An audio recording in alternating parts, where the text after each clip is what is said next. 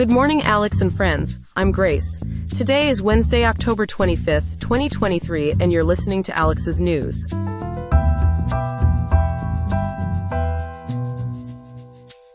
First up, a quick weather update. We're in for a mild day here in Riverside, with highs peaking just shy of 70 degrees and lows around 62.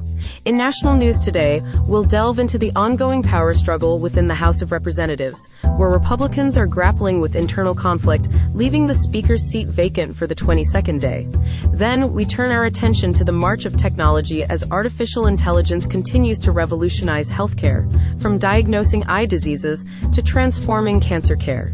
And finally, on our radar, while El Paso sees a welcome decline in RSV cases, the limited supply of a new vaccine is raising concerns for the health of local infants. Tune in for these stories and more on Alex's news.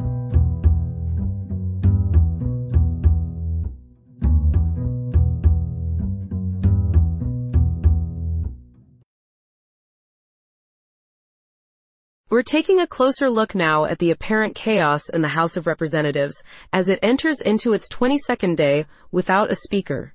This situation started with Republican Tom Emmer deciding to drop his bid for the post. For more on this, Ethan is here with us. Ethan, could you bring us up to speed on what's happening? Good morning, Grace. Yes, the situation in the House of Representatives continues to be in flux. After securing the GOP nomination for Speaker, Representative Tom Emmer of Minnesota withdrew. Emmer's decision was largely influenced by objections from former President Donald Trump and conservative House members who didn't back his nomination. Ethan, you mentioned a couple of key elements there. Could we delve a little deeper into those? Absolutely. Emmer isn't the first Republican candidate for Speaker to be unsuccessful. He follows two previous candidates whose attempts also fell short, complicating the GOP's attempts to find a new leader. According to WHYY, this situation is making it difficult for the Republicans to address pressing matters. Without a unified leadership, the party struggles to carry out routine business. And what are the implications of this situation? Well, Grace, the longer term implications could be substantial. Think of essential tasks such as avoiding a government shutdown, for example, or passing funding for crucial programs. These tasks require a united front, which is currently lacking.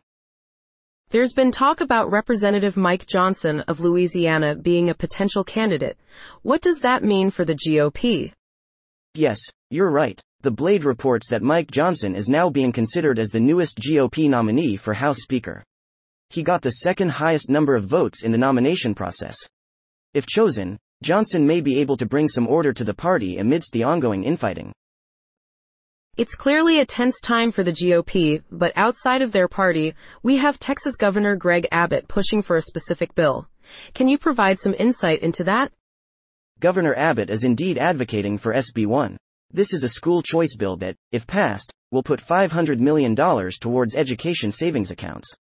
These accounts would financially assist families moving their children from public to private schools. Governor Abbott's push for the bill is occurring parallel to the turmoil with the GOP. The bill has already passed the Texas Senate and is now waiting for approval from the House. So, it's certainly a circumstance that's evolving on multiple fronts. Thanks for that detailed analysis, Ethan. Always ready to help, Grace. It's important to remember that all this information comes from multiple sources including WHYY, The Blade, PBS NewsHour, and Fortune. As the story continues to unfold, we'll certainly keep everyone updated. A story to watch for sure. Thanks, Ethan. Today we delve deeper into the exponential potential of artificial intelligence, or AI, across various branches of healthcare. Our reporter Chloe has been examining the topic extensively. Let's bring her in. Chloe, let's first address AI's implications on cardiovascular care. What do we know so far? Thanks, Grace. Yes, the University of Miami's comprehensive review points out the potential AI holds in cardiovascular care. We're seeing a rise in the use of a technique called AISER, which stands for AI, computational simulations, and extended reality, to predict heart attacks with impressive accuracy. But of course, as with all new technology, there are challenges like ensuring data privacy and addressing ethical implications. Could you explain briefly what we mean by extended reality and ISER for our audience? Absolutely. So, extended reality is essentially an umbrella term that encompasses virtual reality, VR, augmented reality, AR, and mixed reality, MR. When combined with AI and computational simulations, this system, AISER, can create complex models of cardiovascular systems, which can greatly aid in diagnosis and treatment planning in cardiovascular care. Fascinating indeed. Now, what about the use of AI in diagnosing eye diseases? The British Medical Journal recently published an article regarding this. Here, AI algorithms analyze retinal images and can detect various eye conditions like diabetic retinopathy, age-related macular degeneration, and glaucoma. They're trained on large sets of data and utilize deep learning techniques to identify patterns and abnormalities. While efficient, there's a need for continual human involvement to validate AI-generated diagnoses. AI certainly seems to have widespread applications. What about its usage in detecting and treating cancer? Absolutely. Stanford University researchers have reportedly developed an AI model that outperforms dermatologists in identifying skin cancer. The AI model was trained on over 129,000 images of skin lesions and recorded an accuracy of 91%, better than the average 82% recorded by a group of 21 dermatologists.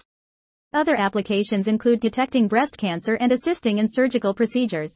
However, we once again hit the ethical roadblock, including data privacy and bias in the algorithm. Surely the potential of AI doesn't stop there, right? No, it doesn't. In addition to these specific applications, there's a growing interest in the use of AI assistants. The AAFP Innovation Lab has developed an AI assistant that could save doctors significant time by doing comprehensive clinical reviews and supporting value-based care.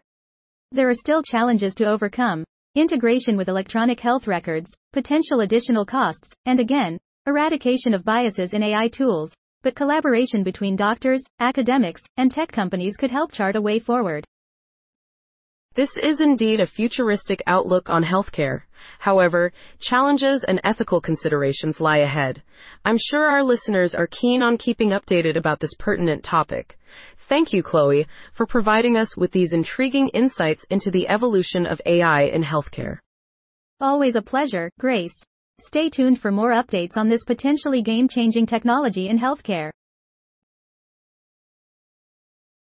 And we're moving on to our third story of the day, revolving around a critical health concern, respiratory syncytial virus, or RSV for short. It's a serious respiratory virus that can cause hospitalization in infants under one year of age. Joining me to discuss the current situation and what it means for our healthcare system is our specialist correspondent Ethan. Welcome, Ethan. Thanks, Grace. Yes, RSV has been a significant concern, particularly in El Paso. Last year, the city experienced a surge in cases of RSV, along with the flu and COVID 19, which truly pushed their healthcare system to the limit. Interestingly, this year there's been a significant decrease in RSV cases at El Paso Children's Hospital, with only 20 reported cases in October compared to 393 in October of 2022. That's quite a dramatic decrease. Does that hold true across the board? Not exactly. The hospitals of Providence in El Paso has reported an increase in RSV cases compared to last year.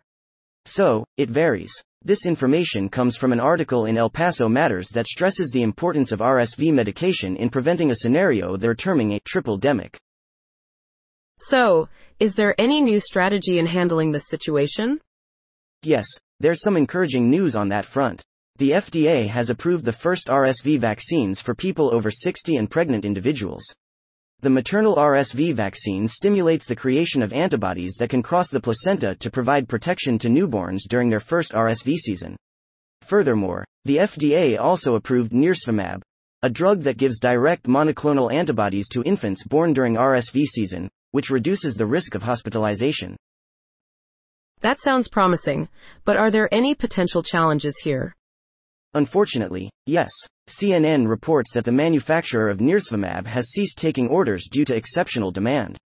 This limited supply has led the CDC to recommend that doctors prioritize doses for infants at highest risk, which could mean healthy infants over six months might miss out on this new protection. So, there's a new shot available? Yes, it's called Beyfortus, designed to give protection for about six months after a single dose. But the CDC is advising doctors to stop using it for babies between 8 and 19 months who are eligible for older protective therapy. And how much does a shot like that cost? Well, that's a concern too. The shot retails for about $500 per dose, and insurance reimbursement is definitely a hurdle for many pediatricians. Sanofi, the manufacturer, admitted they can't keep up with the high demand for doses primarily used for babies born before the RSV season. While the CDC has put a pause on ordering the shot, it's expected more doses will become available in weeks to come. All right, Ethan. It certainly sounds like a complex situation to navigate with supply demand issues and insurance concerns. I appreciate you joining us today to shed light on this significant issue affecting many infants and their families. Thanks for having me, Grace. It's important to remember this is a challenging time for our healthcare system, and every bit of information can be helpful in understanding and dealing with it effectively. That's all we have for now. Today's episode was made by Alexander King with GPT-4, GPT 3.5 Turbo, the ElevenLabs text-to-speech API, and the Google Cloud text-to-speech API. I hope you have a great day. I'll see you tomorrow, Alex.